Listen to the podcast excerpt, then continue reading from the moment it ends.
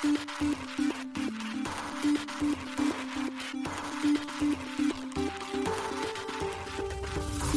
しい経済ニュース。この番組では現当社のメディア新しい経済がブロックチェーン仮想通貨フィンテックに関する日々のニュース解説を平日毎日音声コンテンツでお届けしています。そして新しい経済ではブロックチェーン仮想通貨に関するニュース解説記事やインタビュー記事学習記事などのたくさんのコンテンツを掲載しております。ぜひ新しいひらがな経済漢字で検索してメディアもチェックしてください。そして LINE 公式アカウントではメディアの更新情報を配信しております。LINE 公式アカウントにもぜひご登録ください。この番組はフィナンシェとデジタルエンターテイメントアセット DEA の提供でお送りします。フィナンシェはスポーツチームやエンタメプロジェクト、DAO などのトークンを購入して支援ができる新しいクラウドファンディングサービス。サッカー J リーグ、野球、バスケなどのプロスポーツチームをはじめ、映画やアイドル、インフルエンサーなど100以上のプロジェクトのトークンがフィナンシェで購入できます。さらに、トークン購入者はプロジェクトに応じたキャンペーン参加や NFT などの特典も。ぜひ iOS や Android でフィナンシェのスマホアプリを入れて新たな応援体験を味わってください。あなたの夢がみんなの財産になる。フィナンシェ。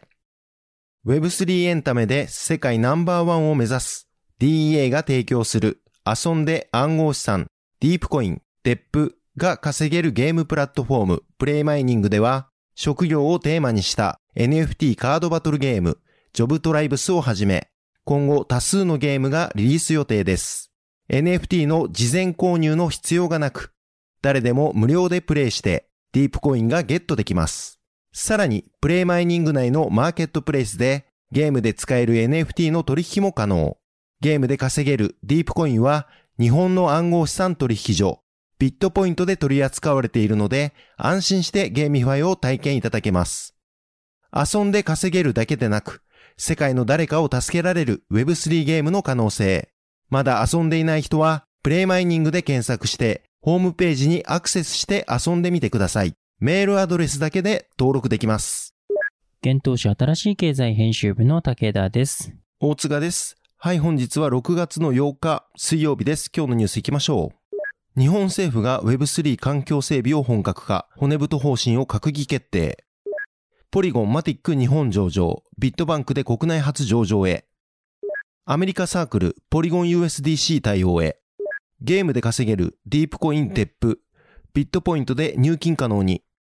アスターネットワークアスター、AWS と連携し、開発者支援へ。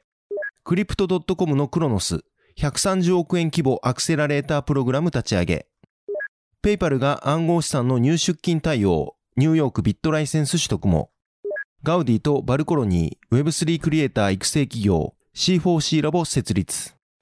一つ目のニュースいきます。日本政府がデジタル戦略など国家の方針に関する経済財政運営と改革の基本方針2022骨太方針2022を経済財政諮問会議での答申を経て6月7日に閣議決定したというニュースです。また合わせて新しい資本主義のグランドデザイン及び実行計画も公開しました。それらには Web3、ブロックチェーン、NFT、DAO に関する内容が明記されました。新しい資本主義のグランドデザイン及び実行計画では、経済社会の多極集中化に対応すべく、7つの基本戦略の一つに、ブロックチェーン技術を基盤とする NFT の利用等の Web3 の推進に向けた環境整備が挙げられています。骨太方針2022では、より分散化され、信頼性を確保したインターネットの推進やブロックチェーン上でのデジタル資産の普及拡大など、ユーザーが自らデータの管理や活用を行うことで、新しい価値を創出する動きが広がっており、こうした分散型のデジタル社会の実現に向けて必要な環境整備を図るとし、そのためトラステッドウェブの実現に向けた機能の詳細化や国際標準化への取り組みを進める、またブロックチェーン技術を基盤とする NFT や DAO の利用等の Web3 の推進に向けた環境整備の検討を進めるとしました。またメタバースも含めたコンテンツの利用拡大に向け、2023年通常国会での関連法案の提出を図る。また、メタバースも含めたコンテンツの利用拡大に向け2023年通常国会での関連法案の提出を図る。フィンテックの推進のためセキュリティトークン、デジタル証券での資金調達に関する制度整備、暗号資について利用者保護に配慮した審査基準の緩和、決済手段としての経済機能に関する解釈指針の作成などを行うとも説明されています。なお、今後については新しい資本主義実行計画工程表に今年末までに Web3 の推進に向けた環境整備についての検討と記載されています。また、日本政府は暗号資産やブロックチェーンなど Web3 領域への規制整備を進めており、6月3日には参議院本会議にて、ステーブルコインを規制する内容などが盛り込まれた資金決済に関する法律等の一部を改正する法律案が可決し成立しました。この改正案成立によりステーブルコインの発行者を銀行や資金移動業者、信託会社に限定、また売買、交換、管理、媒介等の流通を行う仲介業者には新設された電子決済手段等取引業への登録制が導入されます。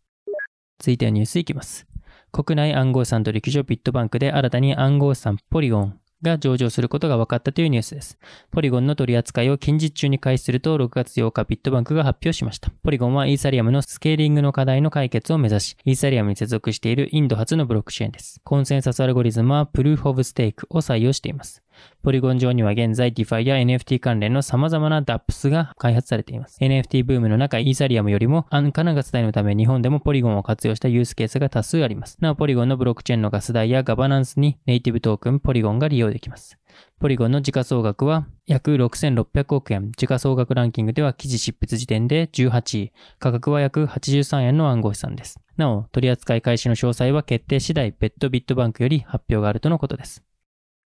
続いてはニュースいきます。アメリカドルステーブルコイン USDC を発行するサークルがポリゴンブロックチェーン基盤の USDC の直接的なサポートを開始したことが6月7日に分かったというニュースです。サークルの決済及び財務管理プラットフォームがポリゴン USDC に対応します。ユーザーは直接ポリゴン USDC を利用できるようになり、ポリゴン USDC の決済や法定通貨との交換がシームレスにできるようになります。またサークルの API を利用する開発者は、法定通貨からポリゴン USDC への交換フローをより簡単に自動化できるようになるとのことです。なお、ポリゴン USDC はイーサリアム基盤の USDC がポリゴンブリッジを介して、ポリゴンネットワークにブリッジされた際に作成されます。サークルの発表によれば、ポリゴンは5月時点で1万9000以上の分散型アプリと270万以上のウォレットをホストしているといいます。またサークルは今年2月にソラナを発行するソラナラボと QR コード決済が可能なソラナペイをローンチしました。ソラナペイの加盟店はソラナブロックチェーン上の USDC、ソラナのネイティブトークンソル、その他のソラナベースのトークンでの決済受け入れが可能となりました。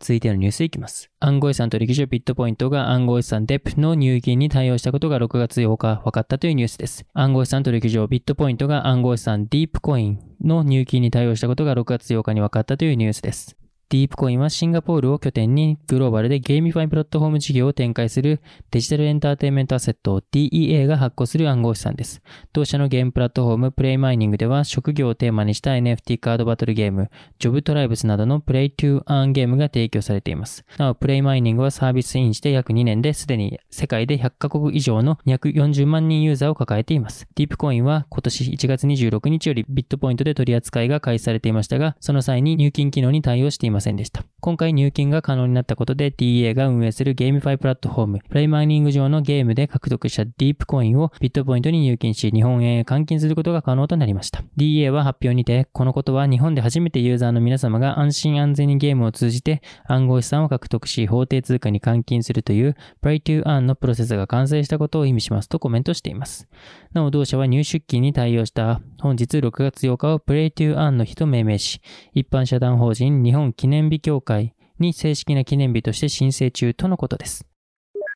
続いてのニュースは、アスターが AWS の開発者サポート提供へというニュースです。日本初のパブリックブロックチェーンアスターネットワークが Amazon Web サービス AWS と提携し、アスター上の開発者プログラム選定者に AWS アクティビティを提供することが6月7日分かりました。具体的にアスタービルダープログラムとアスターインキュベーションプログラムで選定されたプロジェクトの開発者に対して AWS アクティビティが提供されます。AWS アクティベートでは最大10万ドル約1300万円分の AWS クレジットが提供されるほか、AWS のエンジニアや他の業界の専門家から技術的支援やマーケティングの支援なども与えられるということです。アスタービルダープログラムとは分散型アプリ開発者を支援し、ポルカドットエコシステムの開発と成長を加速させることを目的とする助成金制度です。また、アスターインキュベーションプログラムは今年3月にアメリカマイクロソフトと共同で立ち上げられた分散型ウェブ分野に取り組むスタートアップ企業を支援対象としたプログラムです。アスターネットワークは異なるブロックチェーンの相互接続、インターオペラビリティを目指すプロジェクトであるポルカドットのパラチェーンとして昨年12月に接続し1月17日にメインネットローンチしたブロックチェーンです。ポルカドットは中心的な機能を果たすリレーチェーンと、そのリレーチェーンに接続される個別のブロックチェーンであるパラチェーンによって構成されています。ポルカドットリレーチェーンではスマートコントラクトをサポートしていないため、アスターはポルカドットへ EVM、イーサリアムバーチャルマシンや Web アッセンブリを提供することで、複数のブロックチェーンをサポートするマルチチェーンスマートコントラクトハブを目指しています。続いてのニュースは、クロノスがアクセラレータープログラムを立ち上げというニュースです。暗号資産取引所クリプト .com 開発のブロックチェーンクロノスのコミュニティが約130億円1億ドル規模のクロノスアクセラレータープログラムを立ち上げたことが6月7日分かりました。クロノスアクセラレータープログラムはクロノス基盤で分散型金融、ディファイアプリケーション、Web3 ゲームやメタバース、インフラツールを開発するプロジェクトへの出資を目的としており、クロノスの投資ファンドであるクロノスラボエコシステムファンドから1億ドル、約130億円の資金が提供されるということです。このプログラムは10週間のプログラムとなっており、採択されたプロジェクトは10万ドル、約1330万円から30万ドル、約4000万円のシード投資を得られるということです。また採択の対象となるプロジェクトは資金調達の前段階のフルタイムで資金調達の前段階のフルタイムでプロジェクトを構築しているアーリーステージのスタートアップということです。そして採択されたプロジェクトは、クロノスラボと外部の専門家が主導するワークショップなどを受けられるといいます。また、プログラムの最後には、プログラムの投資パートナーにピッチができるデモデイが開催されるということです。なお、パートナーには、クリプト .com キャピタル、メカニズムキャピタル、スパルタンラボ、IOSG ベンチャーズ、OKX ブロックドリームベンチャーズなどが参加しています。クロノスはコスモスの独自のブロックチェーン開発キット、コスモス SDK 上に構築された初の EVM 互換のレイヤー1ブロックチェーンネットワークです。クロノスの決済通貨はクロノスの並列ブロックチェーン、クロノス .org チェーンのネイティブトークン、クロノス CRO となっています。続いてのニュースは、ペイパルが暗号資産の送受金機能を追加というニュースです。アメリカ決済企業大手のペイパルが暗号資産を入出金できる機能を追加したことが6月7日分かりました。新機能の追加により、ペイパルユーザーはペイパルや他のウォレット、暗号資産取引所との間で、暗号資産の入金及び出金ができるということです。なお、この新機能がサポートする暗号資産は、ビットコイン、イーサリアム、ビットコインキャッシュ、ライトコインとなります。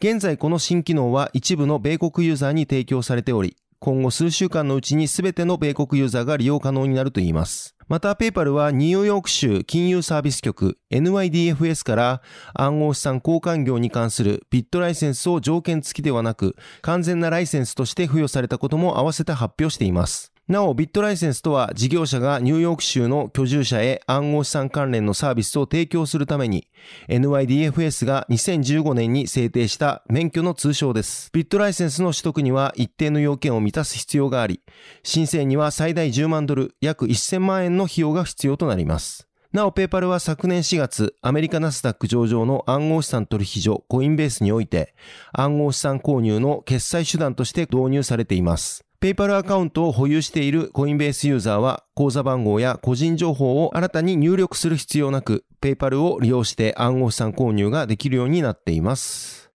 続いてのニュースはガウディがバルコロニーと共同で新会社 C4C ラボを設立というニュースです。ガウディとバルコロニーが共同出資により Web3 領域に特化したクリエイターファーム株式会社 C4C ラボを設立したことが6月8日分かりました。ガウディはソニー、ミュージックエンターテイメントや集英社、バンダイナムコエンターテイメント、アニプレックスらに導入されている Web3 ファンプラットフォームガウディファンリンクを提供する企業です。また、バルコロニーは、鬼滅の刃、君の名は、魔法少女まどかマギカ、ラブライブなどのクリエイティブ制作に携わっている企業です。発表によると C4C ラボでは Web3 領域における制作事業や教育事業を行っていくということです。